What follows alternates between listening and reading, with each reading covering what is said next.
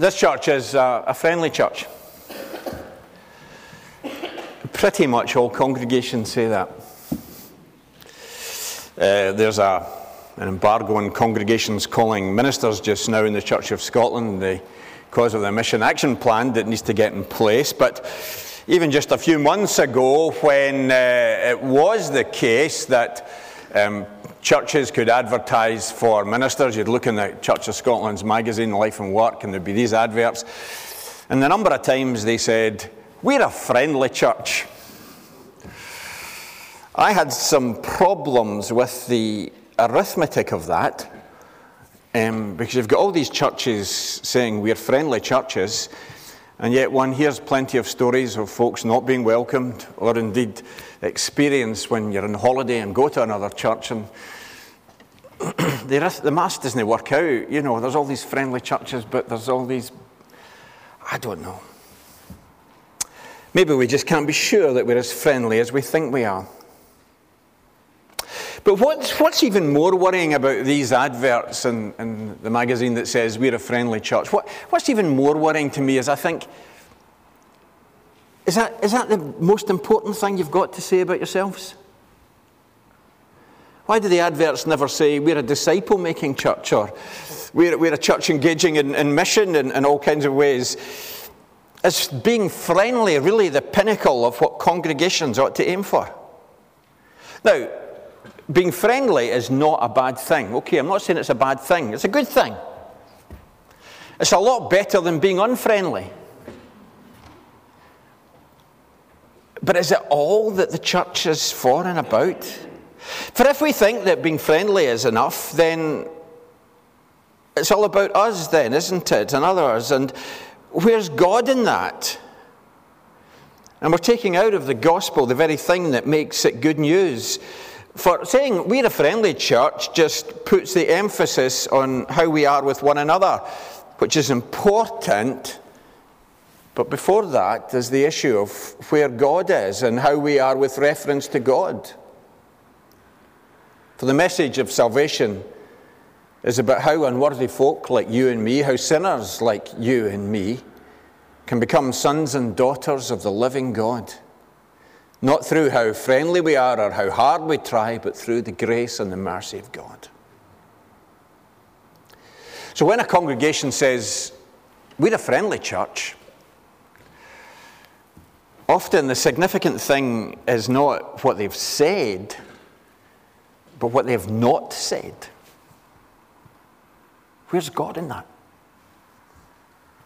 Now, there are many ways to improve on saying we're a friendly church and using that simply to describe uh, ourselves and what we're about.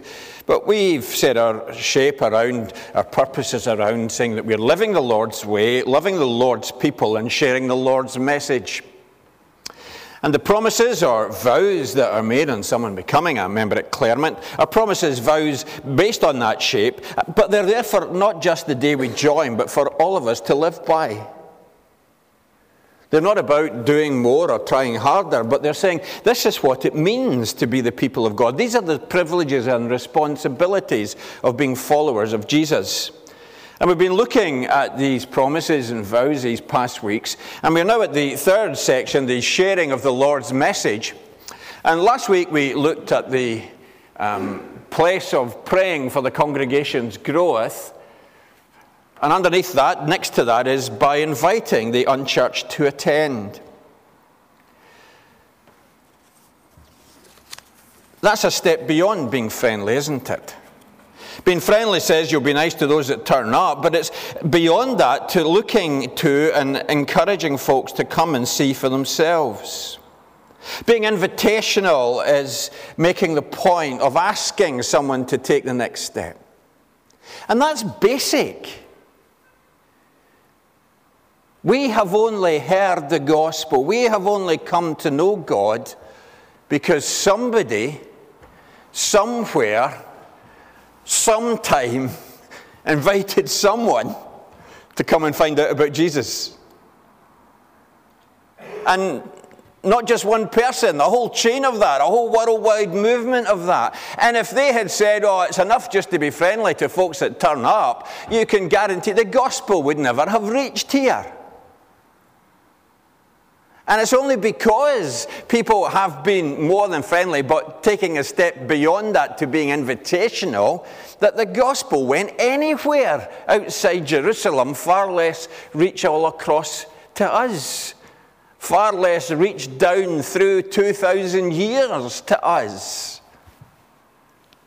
So for anyone to say, oh, that's too much, or I don't fancy that, or I'm not going to do that, it's a bit like someone you know, flying to New York and saying, I don't believe in aeroplanes. Well, halfway over across the Atlantic, you better hope that your belief's wrong or you're in trouble. That's how we got here. Any of us, all of us. Now, in John chapter 1, the passage that Alva read, we, we see Jesus' mission building on that of John the Baptist.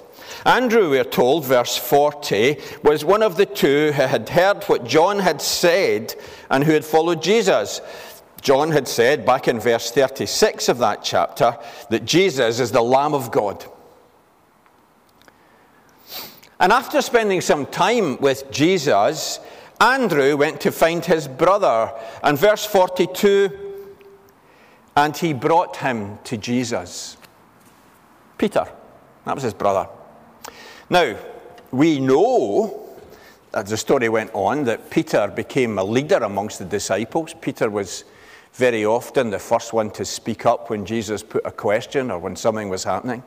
Peter was the one that often they, they galvanized around as they were wondering what to do next. Peter was the one who addressed the crowds on the day of Pentecost. Peter was the one who was eh, so instrumental in forming the early church. We read of him doing miracles in Acts. We read of him setting the shape of what church is to be and to do. We, we read of him in Acts 10 and 11 of going beyond the Jews to the house of Cornelius, the Romans, the, the beginning of the mission to the, beyond Jerusalem, beyond Jews, to all the world. It was Peter that was involved in that. He's even written a couple of books that have made their way into the New Testament. A couple of his letters are there. He's done a lot, Peter has. His influence has been huge. Where did it all begin? Verse 42 And he, Andrew, brought him, Peter, to Jesus. Come on. Come with me and meet this guy. I want you to meet him.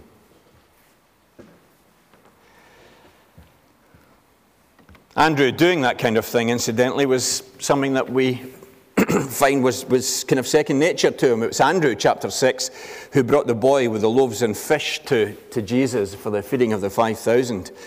And in chapter 12, Andrew and Philip bring some non Jews to meet Jesus, people who were gripped by what Jesus was doing, but weren't sure that as not being Jews, it was really for them. Andrew and Philip were the ones that said, Come on, we'll introduce you. And that's pretty much, that's pretty much all we know about Andrew from the whole of the New Testament. Is that not enough? Not just friendly, but he invited others to see for themselves. The very next day, to Andrew bringing Peter, Jesus, verse 43, recruited Philip. What does Philip do? He goes, verse 45, and finds Nathanael. And says to him to come along. Nathanael's got his doubts can anything good come out of Nazareth? Philip, verse 46, just says, Come and see. Doesn't have to give him a sermon, doesn't have to argue everything out with them right there and then. Come and see. Come on. And again, as I mentioned a few moments ago, it was, it was Philip who was with Andrew, John chapter 12, bringing the non Jews to see Jesus. See, that gospel message is essentially the same come to Jesus, meet Jesus, follow Jesus. Christ, the risen King, continues to invite and summon with his challenge, Follow me. It's contained in the command to make disciples. It's a, something that is echoed down through the years across the world. And here's the thing it has come down through the years across the world, not simply and not even mainly by famous preachers and by huge evangelistic rallies, but rather through Jesus' followers, one by one, saying, Come and see. The gospel reached out to overshadowed in the background figures like Andrew.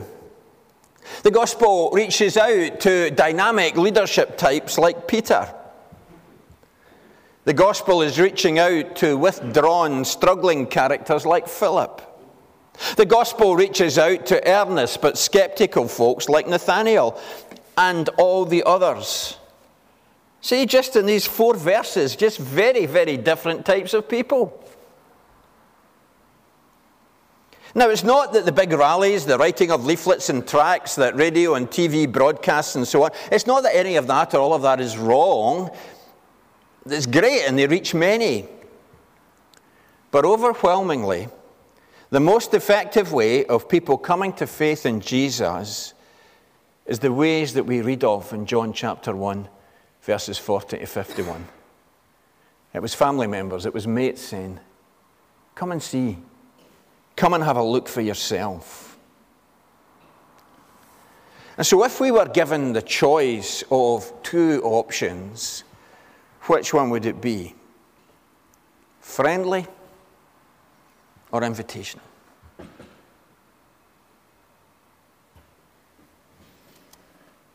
What are we doing to be those ways? Is friendly just extending a bit of a welcome to somebody that makes their way here, or are we concerned to help people find their way? Perhaps we think it would be good to be invitational, but we're a bit scared, we're a bit unsure. Really? What's going to happen? If a friend ditches you on the basis of one or an occasional invite to church, then they're not much of a friend in the first place, are they? If we invite people, some are going to say no, and some will say yes. But if we don't invite, everybody says no. Or the effect is, the outcome is the same as everybody saying no. How did the gospel get here? How did it begin? being successful in inviting, and sometimes I think this is what puts us off. We think we don't want to invite someone in case they say no. And then we feel we've failed. No, no. Successful inviting is not when someone says yes and comes with you. Successful inviting is when you've asked. Back to the passage we looked at. Was it last week, 1 Corinthians 3? Paul says he planted the seed, Apollos watered, but God gives the growth. Whether somebody responds to the invitation or not, whether someone gets it or not, whether someone looks at Jesus and sees that he is the Lamb of God, the Savior of the world, it's not our work, it's God's work in that person's life. Our work is to plant the seed and do the watering. Our work is to say, Come and have a look, please. It's worth it. Now, this invitational way is rooted, of course, not just in the instructions that God gives, but in the very nature of God Himself. Had we read earlier in John chapter 1, we would have read that wonderful passage at the beginning about the beginning was the Word, and the Word was with God, and the Word was God, and the Word came right into the world. He came to that which was his own, verse 11 of chapter 1, but his own did not receive him. The Word became flesh, verse 14, and made his dwelling among us. We have seen his glory, the glory of the one and only Son, who came from the Father, full of grace and truth. He came to us. And some people, verse 11, John chapter 1, said no to the invitation. So if you invite and somebody says no, you're in good company. It happened to Jesus as well.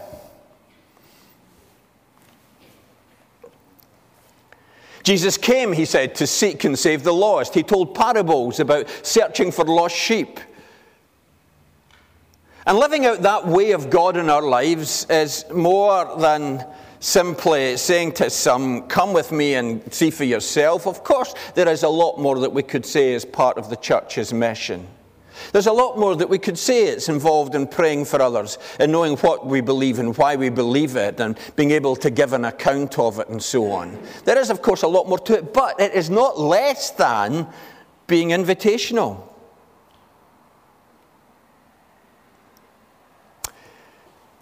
That passage we looked at last week in 1 Corinthians chapter 3 um, used the illustration of seeds and growth, and that's, that kind of um, illustration is used many places in the New Testament.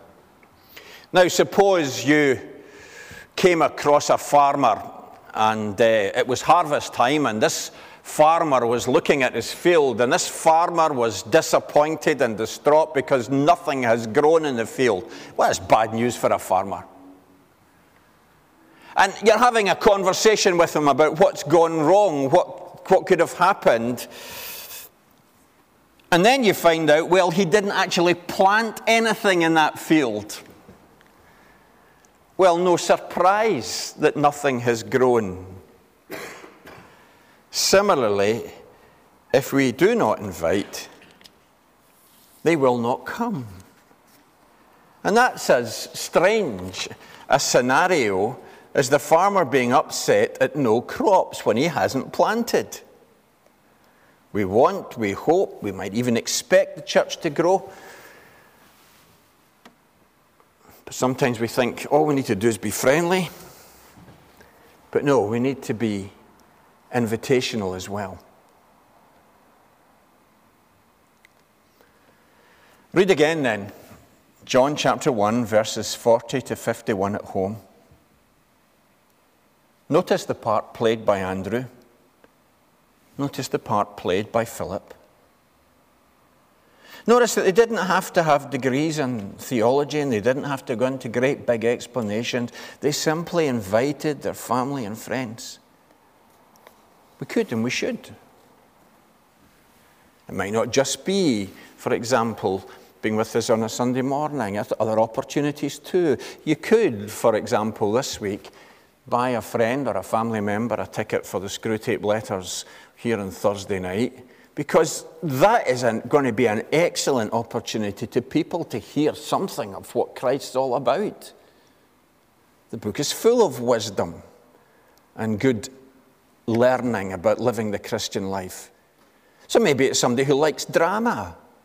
Maybe it's somebody who likes something that's, that's well presented, and it will be well presented.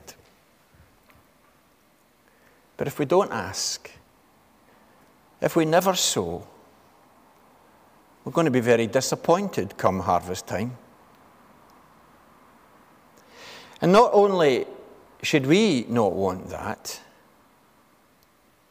God doesn't want that. He is the one who gives growth. He's the one who enjoys giving growth. It's his very nature. It's his very nature that the Word who was made flesh came into the world. It's his very nature that he came to seek and save the lost. So, not inviting is actually frustrating the plans and the purposes and the well being of God.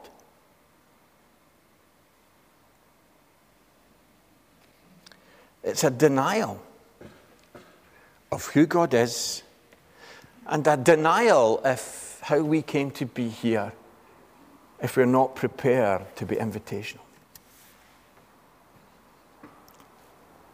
Of course, we can be both.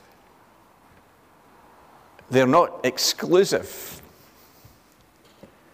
The point is that friendly by itself is simply not enough. Jesus didn't call us to be nice, but to join in his work of making disciples. I don't know how to do that, somebody might say. Well, there's a start. Just what Andrew and Philip did in that chapter. Come and see. come with me. Let us pray.